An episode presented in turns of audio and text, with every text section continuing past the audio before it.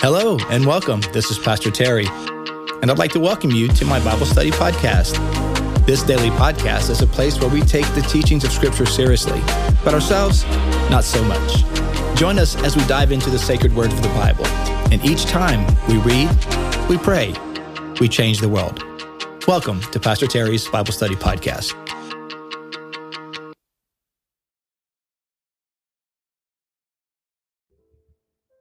Well, hello, everyone, and welcome to today's podcast. It is Thursday, December the 15th, 2022, and uh, we are in the third week of Advent. Uh, and so, uh, to uh, guide us through this uh, Advent season, we've been uh, we've picked up Tom Wright's devotional, Advent for Everyone, and we've been using um, his daily readings to kind of guide our thoughts for this Advent season. And so we're on Thursday of week three. And um, yeah, it's always kind of nice to look through. I'm already starting to think about what to do after the first of the year. I think I'm gonna we're gonna go back to some kind of um new te- like I'm really leaning towards New Testament in a year kind of deal again. We we took a couple years off from that. Uh, did some devotional um lectionary type readings I think I'm going to go back and do uh, Old Testament or the Bible in a year is a little hard because there's no way we can do that together. It's just too many, too many, too many vert. There's usually like four chapters a day you have to do, uh, and that's just too obviously that's way too much for us to be able to cram in on a uh, on a morning. But we can do the New Testament together, and if you on your own would like to continue, supplement that uh, with the other readings to get through the entire Bible, then you could always do that. But that's kind of what I'm thinking. Um, and so, um, yeah, so I'll be uh, looking through some Bible reading plans for the new year, um, and we'll do that together. Get back into the Bible, Bible, Bible and reflection. So, but today we are uh, looking at Luke chapter 18 in this uh, daily Advent devotional uh, by Bishop NT. He's not a bishop anymore. Tom Wright. Um, and it's uh, Luke 18, 1 through 14. And we'll see what uh, what he has to say. You know what we do? We read, we pray, we change the world. Let's see what the Lord has to say to us today. Luke 18, 1 through 14. Jesus told them a parable about how they could always how they should always pray and not give up. Hmm. We kind of know that, but I don't know. It's hard, isn't it? Like not to give up, uh, to be honest, um, to be persistent and uh, just uh, faithful in prayer. And, and not just, I mean, it's one thing just to be consistent in in praying every day, uh, continually, but it's even it, it takes another another uh, an, a diff, an even um, deeper level of devotion and commitment to pray for the same thing continually right? Like not to stop praying for a certain issue to continue to be uh, persistent in prayer um, regarding a certain issue or certain thing right? That takes a special um, commitment So Jesus told them a parable how they should about how they should pray and not give up. There there was once a judge in a certain town, he said, uh, who didn't fear God and didn't have any respect for people. There was a widow in that town, and she came to him and said, Judge my case, vindicate me against my enemy. Okay. All right. So there's a judge. He's an unjust judge. He didn't fear God, didn't care about people. But there's a widow in the town. She has a need, and she comes to this unjust, this uh, wicked judge and says, Help me, vindicate my case. For a long time, he refused. But in the end, he said to himself, It is true that I don't fear God and don't have any respect for people, but because this widow is causing me a lot of trouble, I will put her case right and vindicate her so that she doesn't end up coming and giving me a black eye, mm, making me look bad. Um, it's just it's similar to the uh the uh the the persistent neighbor right who had a request You know, he had some travelers come to his. We read this a few weeks ago. Uh, the parable of the uh, you know the, the neighbor who had uh, some guests uh, arrive, and he didn't have enough uh, food, and so he went to his other neighbor and said, "Hey, hey, hey!" In the middle of the night, they're already in bed. He's like, "Man, give me some bread. I got some some friends, some neighbors stopped by." And the neighbor was like, "Man, it's too, I'm already in bed. My children in bed." You know that whole deal. But because his neighbor was persistent, he helped him. So it's kind of a the same same uh, theme of persistence is kind of showing up here. This time, not in a not in a request, but in prayer, right? Like in a in this case, it's a it's a require it's a request for justice. Well, said the master, did you hear that when the this unjust judge did you well, did you hear what this unjust judge says? And don't you think that God will see justice done for his chosen ones who shout out to him day and night? Hmm. It's kind of a reference to God's people, right? Throughout the ages, crying out for justice. God help us. God save us. That's what Christmas is about. Christmas is a promise kept, man.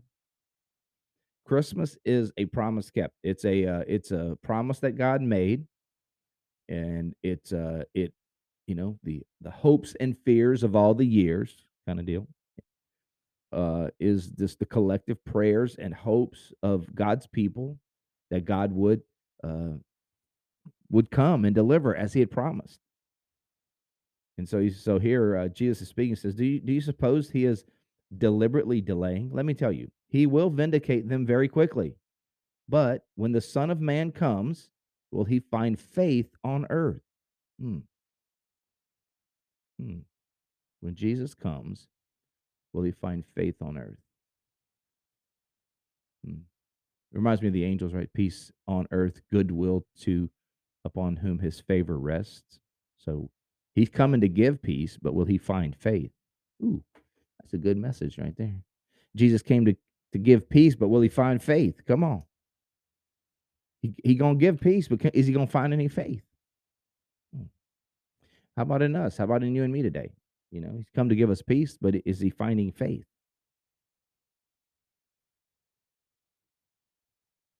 Is he finding trust?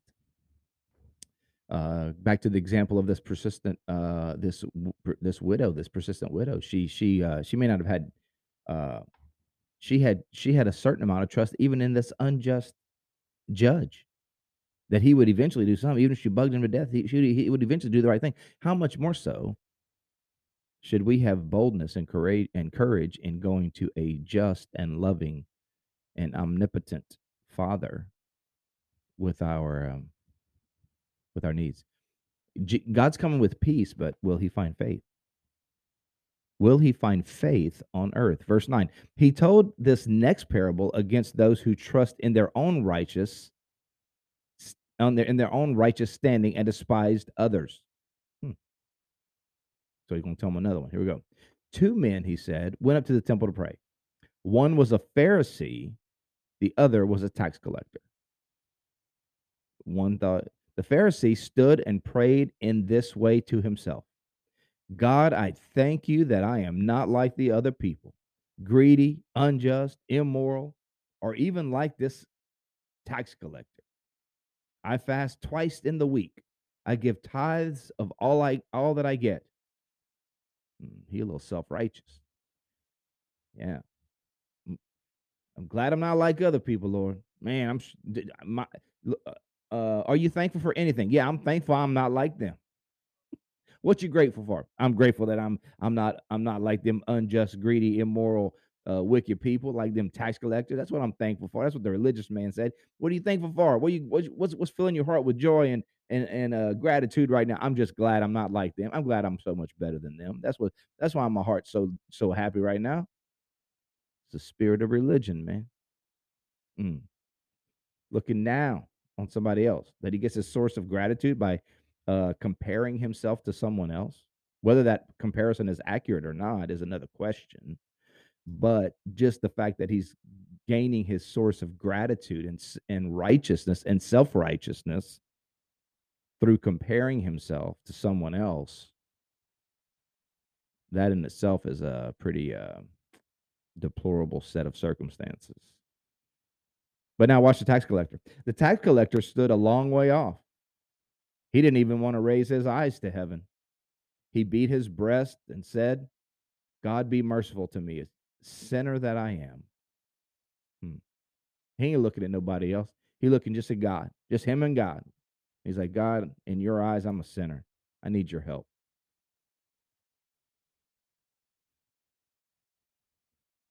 Be merciful to me. Let me tell you, this is Jesus speaking now. Let me tell you, he was the one who went back to his house vindicated by God, not the other. Don't you see? People who exalt themselves will be humbled, and people who humble themselves will be exalted. Hmm. And it's a great reminder. All right, let's see what uh Tom Wright's thoughts on this are. Welcome, everybody. Hope you guys are all doing good. Come with me into the court of, court of law, where a civil case is being tried. I haven't often been in court, but we see them on television and, and in the newspaper. And from time to time, legal cases are widely reported and make history. If it wasn't so serious, it wouldn't it would be like a sporting contest. Here is the plaintiff claiming eagerly that he has been wronged by the person opposing him, like Judge Judy. you know, Judge Judy. Yeah, it isn't Judge Judy. Uh, I gets up there, he's the plaintiff, civil case, just tell him, tell him, Judge Judy, why that person did him wrong. Uh, he has, he has, uh, he has his team of lawyers, and they are arguing the case, producing witnesses, trying to persuade the judge that he is in the right. Here, opposite, is the defendant. I didn't do nothing wrong. The man the plaintiff is accusing. He and his team are trying to persuade the judge that he is in the right. Though experts who are uh, though e- though experts who are watching may have a sense of which way the verdict is going to go, the result isn't known until the judge, like a referee, finally sums up and announces the results. It's up to the judge. In the ancient Jewish law court, all cases were like that, not just civil ones. If someone had stolen from you, you had to bring the charge against them. You couldn't get the police to do it for you. If someone murdered a relative of yours, the same would be true. So every legal case in Jesus' day was a matter of a judge deciding to vindicate one party or another. It ain't like us, not a it's not a trial by your peers, man, not a jury of your peers. Just the, the judge. They that singular person got to decide. Here's all the evidence, makes a decision. So uh, he either decides vindication or justification. So vindication or justification here means upholding their side of the story, deciding in their favor. This word justification, which we meet a lot in Apostle Paul or in Paul, but hardly ever in the Gospels, means exactly this that the judge finds in one's favor at the end of the case. Hmm. You're justified, justified in your actions. You're okay, you're righteous. These two parables, very different though they are in some ways, are both about vindication. The first is more obviously so, since it is actually set in a law court. But here we are puzzled at first glance, since though Jesus clearly intends the judge to stand for God, this judge is about as unlike God as possible. Why? Because he's so rotten. You know, that's why you gotta you gotta that's why you just gotta take parables for the bigger picture, right? You gotta take parables, um, unless they are otherwise stated, you got to take it for the overall point, not every little every little thing. The the, the point of the uh, of that uh, parable is not that everything in that parable correlates to God, because God is not unjust. The judge stands for God. This judge is about as unlike God as possible. He has no respect for God himself. Now you know God look God respects God. like it can't be a direct parallel. Uh, uh, he has no respect for God himself, and he doesn't care about what if he does the right thing for people or not. That's that uh, the un, the un, uh, unjust judge. Um, the point of the parable is then to say, if even a rotten judge like that can be persuaded to do the right thing by someone who pesters him day and night until it happens, then of course God, who is who is justice in person, who cares passionately about people, will vindicate them. Will see that justice is done. Yeah, that's the point. If an unjust judge will do a good thing just because they're bothered, just imagine what a loving, compassionate, what if justice itself were approached? Of course, it's going to do the right thing.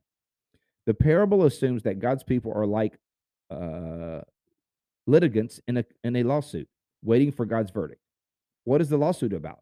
It seems to be about Israel, or rather, the renewed Israel gathered around Jesus, awaiting God, waiting from God the vindication that will come when those who have opposed his message are finally routed. It is, in other words, about the same scenario as described in the previous chapter. The time when, through the final destruction of the city and the temple, they have they have opposed him. Jesus' followers will know that God has vindicated Jesus himself and them as his followers. Are you ever going to show us? Are you ever going to show them, Lord, that we're right? Are you ever going to show them, Lord, that that you are God, that you are Messiah, that you are the Holy One, that you were, are the one sent, and that we aren't crazy for following you? Will you ever show that to the world? Oh yeah, oh yeah. hmm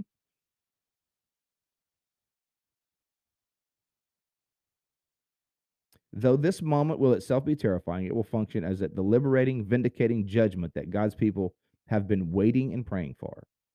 And if this is true, of if this is true of the final moment, it is also true of all such lesser moments with which Christian living is filled. The parable looks at first as though it is the parable reading is hard.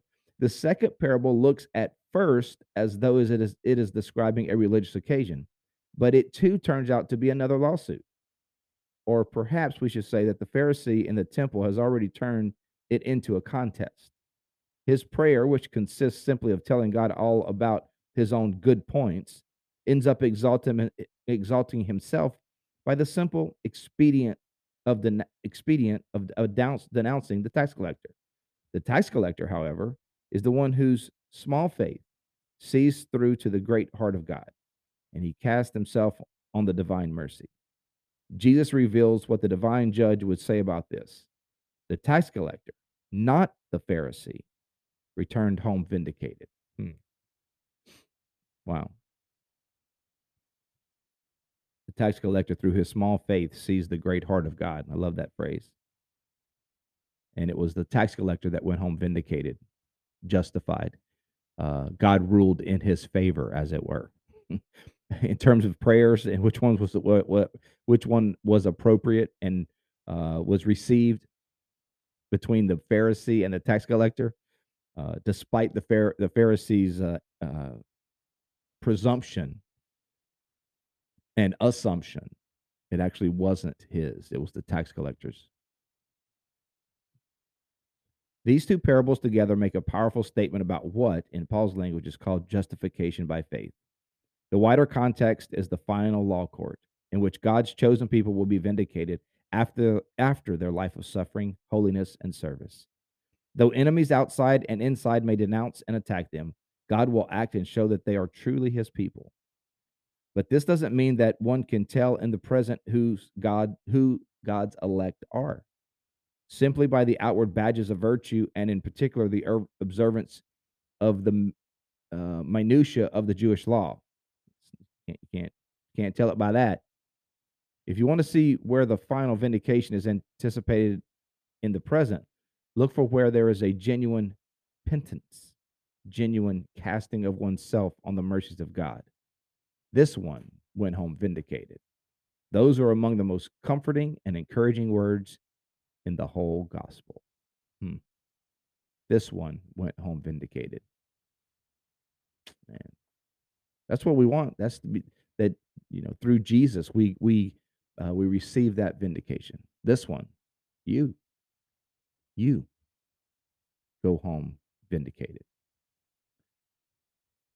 Tom Wright's uh, question for reflection is this Is a desire for vindication the same as a desire for justice? How and in what circumstances do they differ?